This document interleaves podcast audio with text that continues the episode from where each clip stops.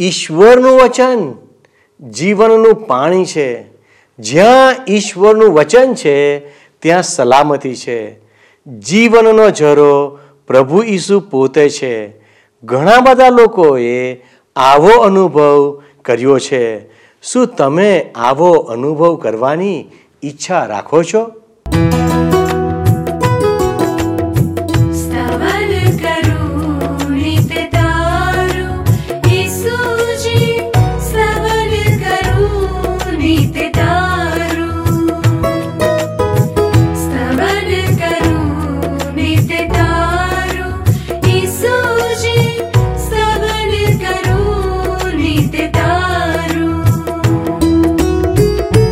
आज सवारे श महिमाकप्रभु महिमा महिमाकू प्रभु तारो।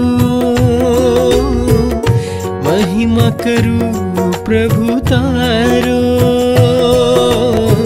श्रवण करु तारू। नारु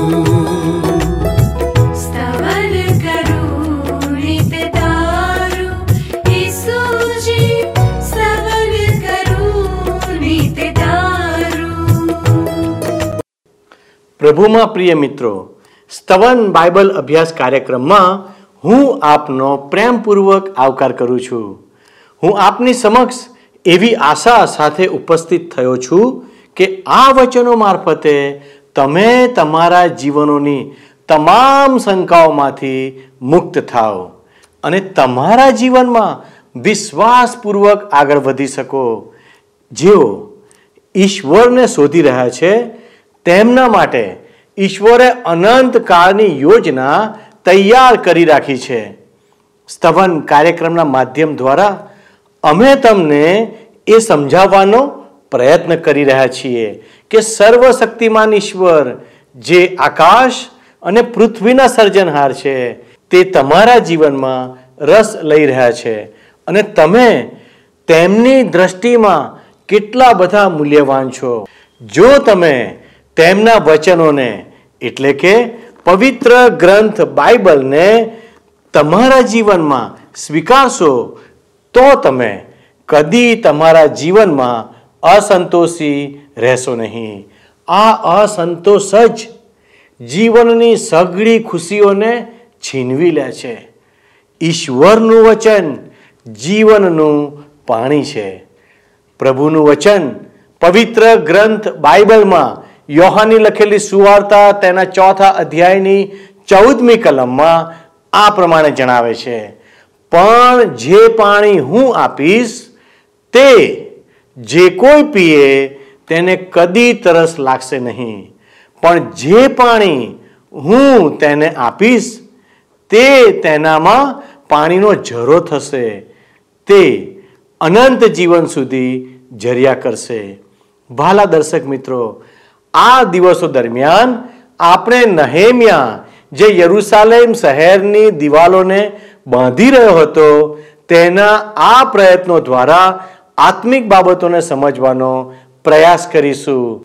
આ શહેરને દસ દરવાજા હતા અને તેનો જીર્ણોદ્વાર કે સમારકામ કરવાનું કાર્ય શરૂ કરવામાં આવ્યું છે. આજે પણ આપણે તે અભ્યાસને ચાલુ રાખીશું.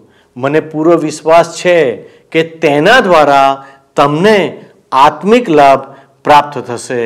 વાલા દર્શક મિત્રો, જો અમારો આ કાર્યક્રમ તમને પસંદ પડે છે, તમને ગમી રહ્યો છે, તો અમને એક મિસકોલ કરવાનું ચૂકશો નહીં. ભાલા દર્શકો, ચાલો ત્યારે આજના અભ્યાસમાં આપણે આગળ વધીએ.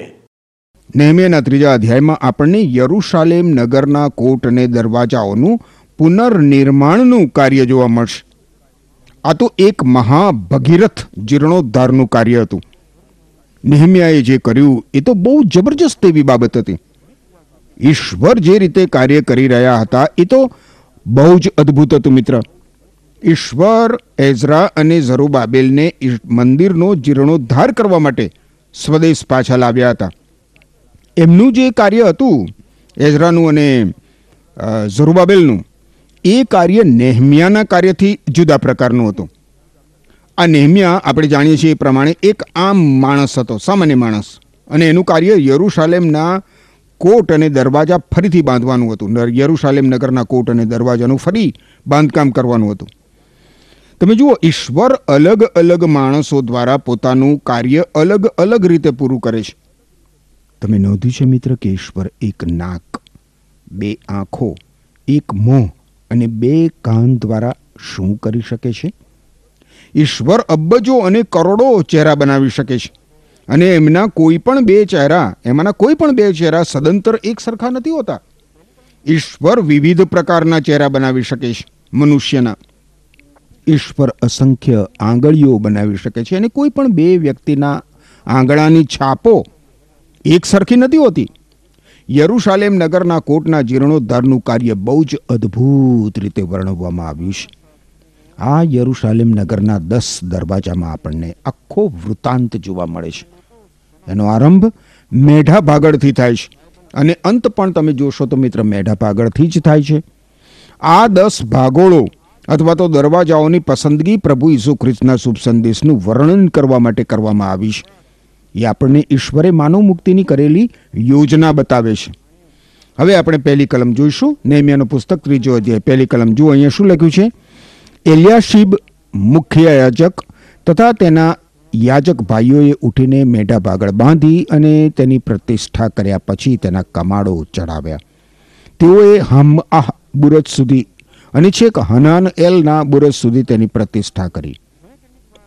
બાંધકામનું કાર્ય મેઢા પાગળથી શરૂ થયું. તમે જાણો છો મિત્ર, પ્રભુ ઈસુ ખ્રિસ્ત આ દરવાજે થઈને યરુશાલેમ નગરમાં પ્રવેશ્યા હતા. પ્રભુ ઈસુ ખ્રિસ્ત આ દરવાજે થઈને બેત્સાયદાના કુંડ પાસે આવ્યા હતા. યોહન અનુસાર જે શુભ સંદેશ છે બાઇબલમાં નવા કરારના વિભાગમાં, એના પાંચમા અધ્યાયની બીજી કલમ પ્રમાણે. પ્રભુ ઈસુ ખ્રિસ્તે યરુશાલેમમાં વિજયવંત પ્રવેશ કર્યો. એ અગાઉ હંમેશા પ્રભુ ઈસુ ખ્રિસ્ત મેઢા ભાગળ અથવા તો ઘેટા દરવાજામાં થઈને યરુશાલેમમાં આવતા હતા. એ જે વિજયવંત પ્રવેશ થયો પ્રભુ ઈસુ ખ્રિસ્તનો, એ પૂર્વ દરવાજામાંથી થયો હતો મિત્ર. અને અત્યારે એ પૂર્વનો દરવાજો સંપૂર્ણ રીતે બંધ કરી દેવામાં આવ્યો છે. પ્રભુ ઈસુ ખ્રિસ્ત એમાં થઈને ફરીથી આવશે નહીં. ત્યાં સુધી મિત્ર એ દરવાજાને ખોલવામાં નહીં આવે. આ દરવાજો પ્રભુ ઈસુ ખ્રિસ્ત માટે ખોલવામાં આવશે, જે તેમને પરમ પવિત્ર સ્થાનમાં લઈ જશે. આ મેઢા પાગળ અથવા તો ઘેટા દરવાજામાં થઈને બલિદાન માટેના પ્રાણીઓને લાવવામાં આવતા હતા. અને પ્રભુ ઈસુ ખ્રિસ્ત આ દરવાજાનો ઉપયોગ કરતા હતા. કારણ કે પ્રભુ ઈસુ ખ્રિસ્ત એક હરતા ફરતા ઉદાહરણરૂપ હતા. બાપ્તિસ્મા કરનાર યોહાને પ્રભુ ઈસુ ખ્રિસ્ત વિશે જે કહ્યું હતું એ તમે સાંભળો. બાઇબલમાં નવા કરારના વિભાગમાં યોહાન અનુસાર જે શુભ સંદેશ છે, એના પહેલા અધ્યાયની ઓગણત્રીસમી કલમમાં કહેવામાં આવ્યું છે, જુઓ, ઈશ્વરનું હલવાન. પ્રભુ ઈસુ ખ્રિસ્ત વિશે આ ઘોષણા કરવામાં આવે છે, જુઓ, ઈશ્વરનું હલવાન. તે દુનિયાના પાપ દૂર કરે છે. પ્રભુ ઈસુ ખ્રિસ્ત એમના વ્યક્તિત્વમાં અને એમના કાર્યમાં ઈશ્વરનું હલવાન છે, મિત્ર. એ દુનિયાના, એટલે સમગ્ર માનવ જાતના પાપ હરણ કરે છે. અને એટલે મેઢા ભાગળ અથવા તો ઘેટા દરવાજો પ્રભુ ઈસુ ખ્રિસ્તના ક્રુસની નિશાની સમાન છે. ઈશ્વર સાથેનો મનુષ્યનો સંબંધ અહીંથી શરૂ થઈ શકે મિત્ર. ઈશ્વર સાથેના સંબંધનો આરંભ મનુષ્ય માટે પ્રભુ ઈસુ ખ્રિસ્તના ક્રુસથી થઈ શકે છે.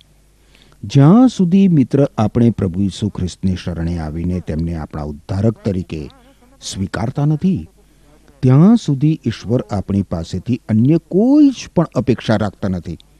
ઈશ્વર આજે દુનિયાને માત્ર એક જ પ્રશ્ન પૂછે છે કે મારો પુત્ર પ્રભુ ઈસુ ખ્રિસ્ત જે તમારા માટે મૃત્યુ પામ્યો, એનું તમે શું કરશો? જ્યાં સુધી તમે આ પ્રશ્નનો ઉત્તર આપતા નથી, ત્યાં સુધી ઈશ્વર તમને તમારા જીવન વિશે કે તમારા સેવા કાર્ય વિશે કંઈ જ પૂછવાના નથી મિત્ર.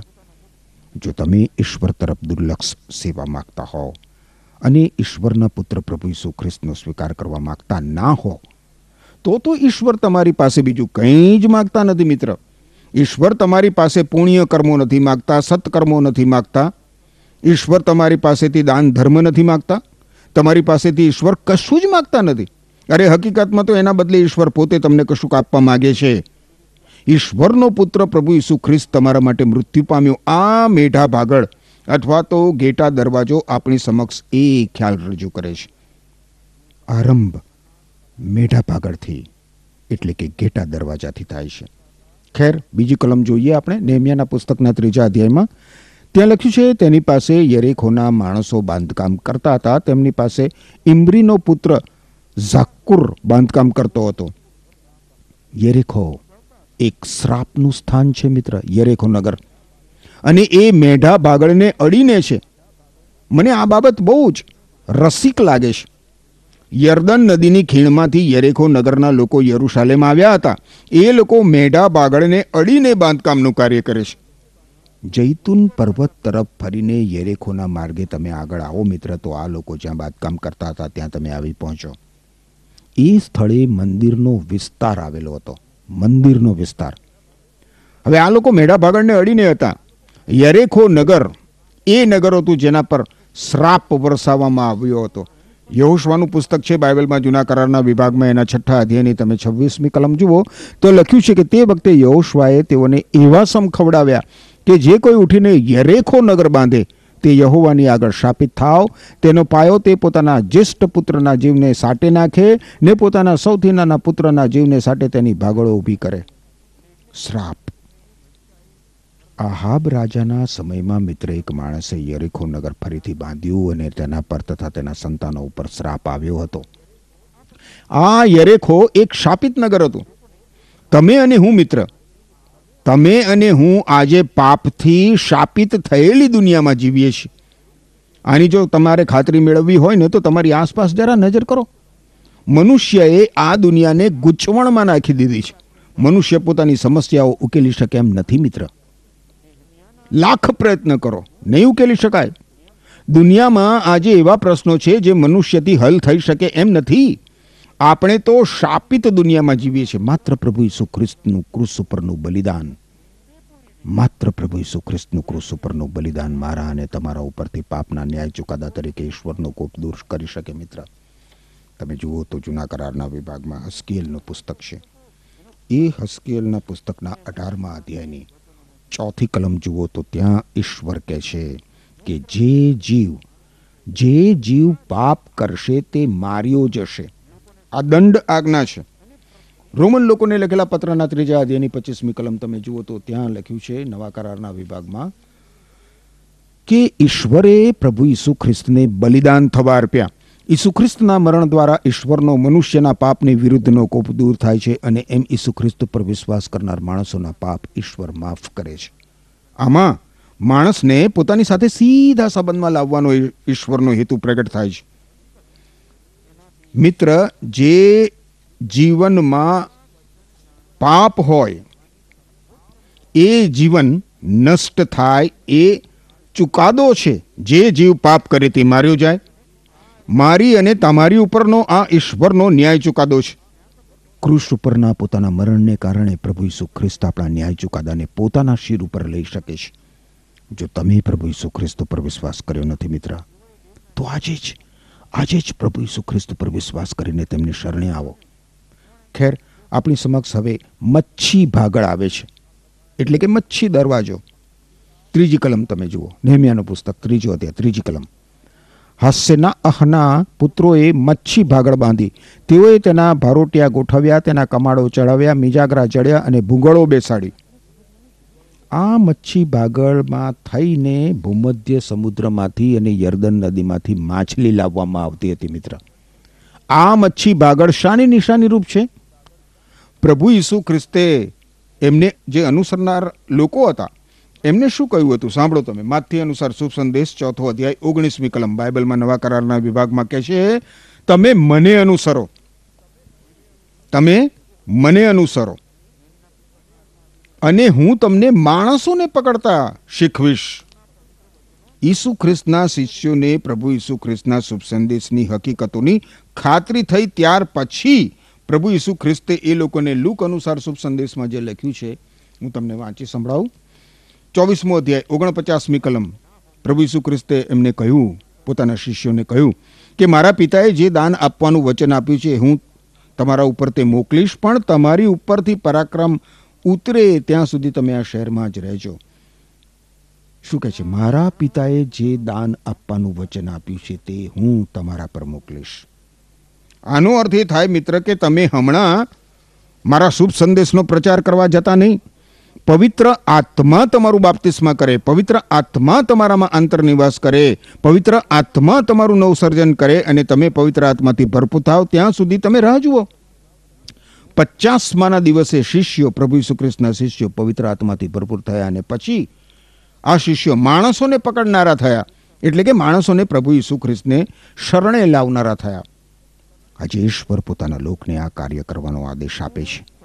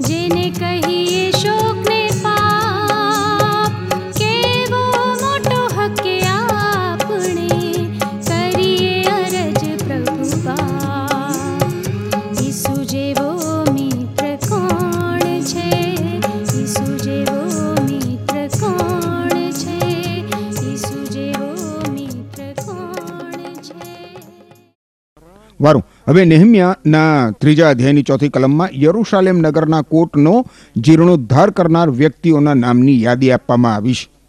આ વ્યક્તિઓને ઈશ્વર જાણતા હતા. એમણે યરુશાલેમ નગરનો કોટ બાંધવામાં મદદ કરી હતી. પાંચમી કલમ તમે જુઓ. પાંચમી કલમ હવે જુઓ તો ત્યાં લખ્યું છે, તેની પાસે તકોઈઓ મરામત કરતા હતા, પણ તેઓના અમીરોએ પોતાના ધણીના કામમાં મદદ કરી નહીં. આ અમીરો એવું માનતા હતા કે પોતે અમીરો હોવાથી આ પ્રકારનું કાર્ય તેમને લાયક નથી. હવે તકોઈઓ મચ્છી ભાગળને અડીને કોટની મરામત કરતા હતા.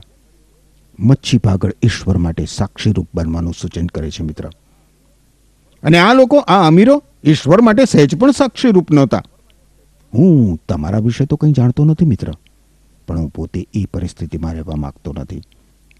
ઈશ્વરે મને જે સેવા કાર્ય સોંપ્યું છે તે નહીં કરવાની નોંધ મારા નામે ઈશ્વરના અનંત વચનોમાં થાય એવું હું ઈચ્છતો નથી. આજે ઘણા બધા લોકો ઈશ્વરે તેમને સોંપેલું સેવા કાર્ય નિષ્ઠાપૂર્વક નથી કરતા. નથી કરતા. અને એ જોઈને ઘણું બધું દુઃખ થાય છે મિત્ર. પણ ખેર, હવે આપણી સમક્ષ એક જૂનો દરવાજો આવે છે. છઠ્ઠી કલમ તમે જુઓ.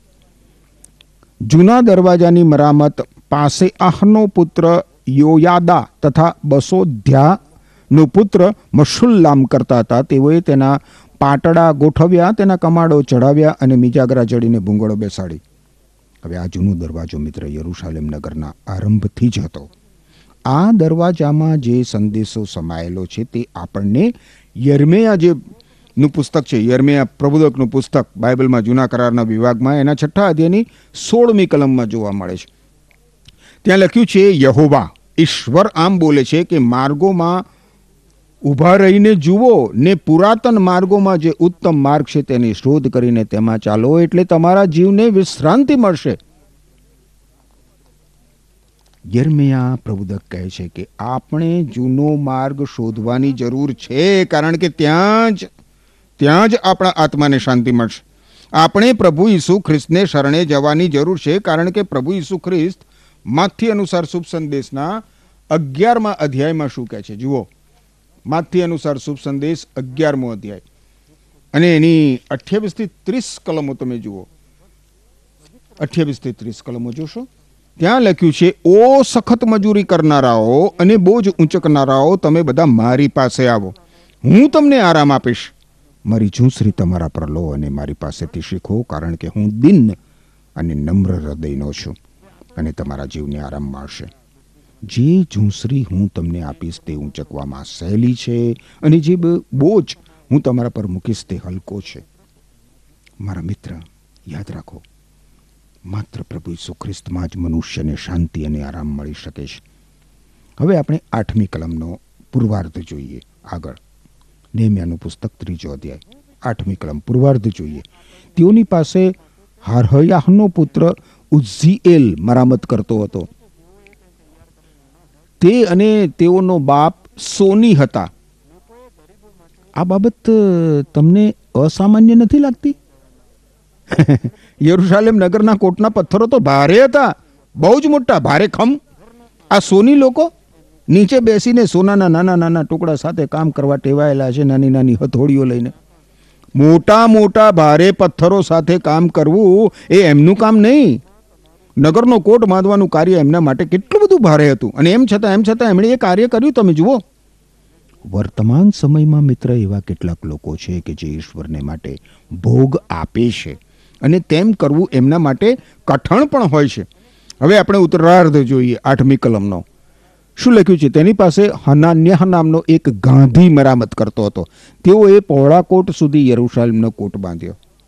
હવે અહીંયા જે ગાંધી દર્શાવવામાં આવ્યો છે એ દવાની ગોળીઓ બનાવવાનો ધંધો કરતો હતો. ગળી ન શકાય એટલી મોટી ગોળીઓ બનાવતો નહોતો એ. માણસના મોંમાં જાય ને એટલી નાની ગોળી. અને એમ છતાં તમે જુઓ, આ ગાંધી લોકો મોટા મોટા ભારે ખમ પથ્થરો સાથે કામ કરે છે. ઈશ્વરના સેવા કાર્યમાં સંપૂર્ણપણે ઓતપ્રોત થઈ જનાર માણસો જોઈને આપણને ઘણો આનંદ થાય છે. બારમી કલમ જુઓ. તેની પાસે હાલ્લોહેશનો પુત્ર શાલ્લુમ જે યરુશાલેમના અર્ધ ભાગનો અધિકારી હતો, તે તથા તેની દીકરીઓ મરામત કરતા હતા. હા હા હા હા હા. આ હકીકત ઉપર ધ્યાન આપવું બહુ જરૂરી છે, મિત્ર. મહિલાઓને સામાજિક કાર્યમાં સ્થાન આપવાની ચળવળ આજે તો જોરશોરથી ચાલે છે. પરંતુ ત્યારે ત્યારે યરુશાલેમ નગરમાં, નેહમિયાના સમયમાં મહિલાઓ પુરુષની સાથે ખભે ખભો મિલાવીને કાર્ય કરતી હતી. આ દીકરીઓએ કહ્યું અમે ઘરમાંથી બહાર નીકળીને યરુશાલેમ નગરનો કોટ બાંધવામાં મદદ કરવાના છીએ અને કરીશું. પુરુષો એ કાર્ય કરે છે.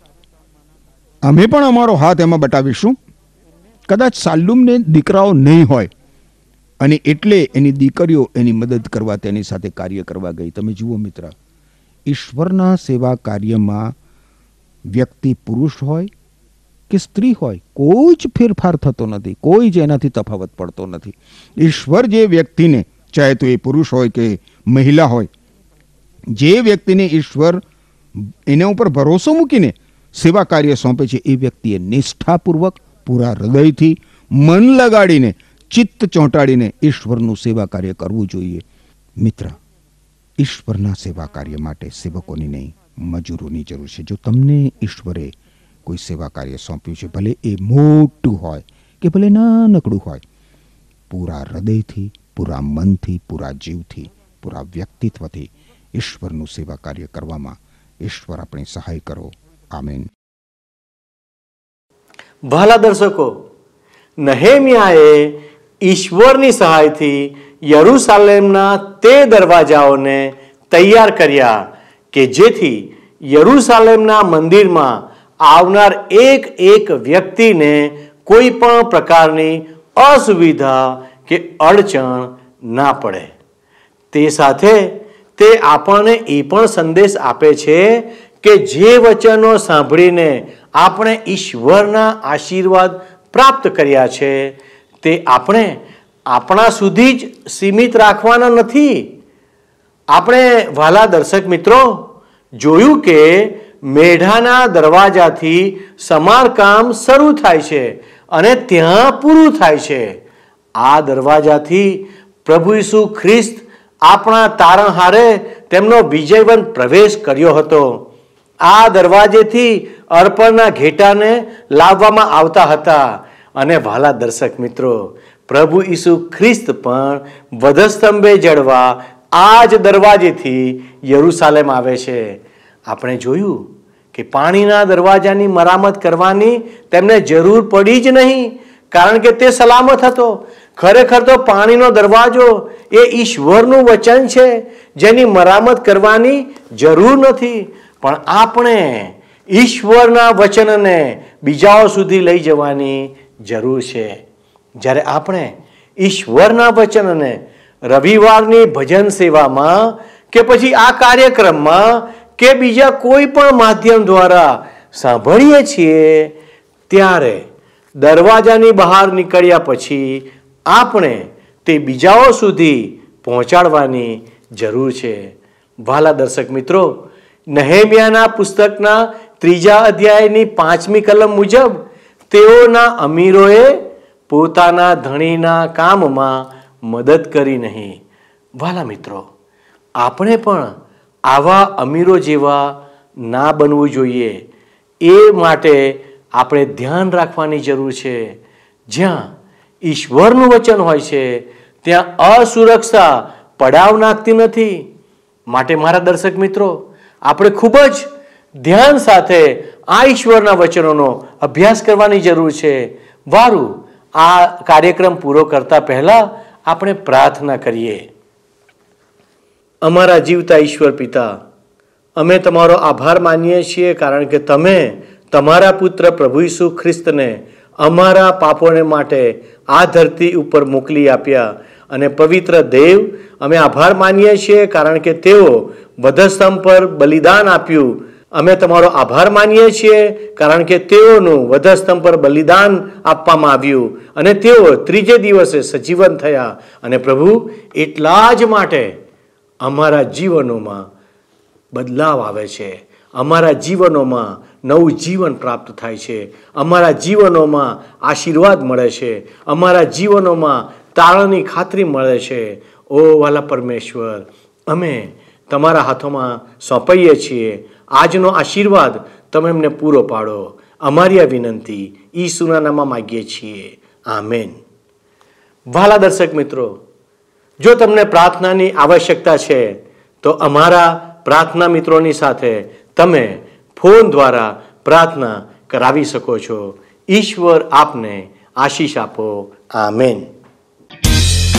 શું તમને આ કાર્યક્રમ ગમ્યો? અત્યારે જ અમને મિસ કોલ કરો.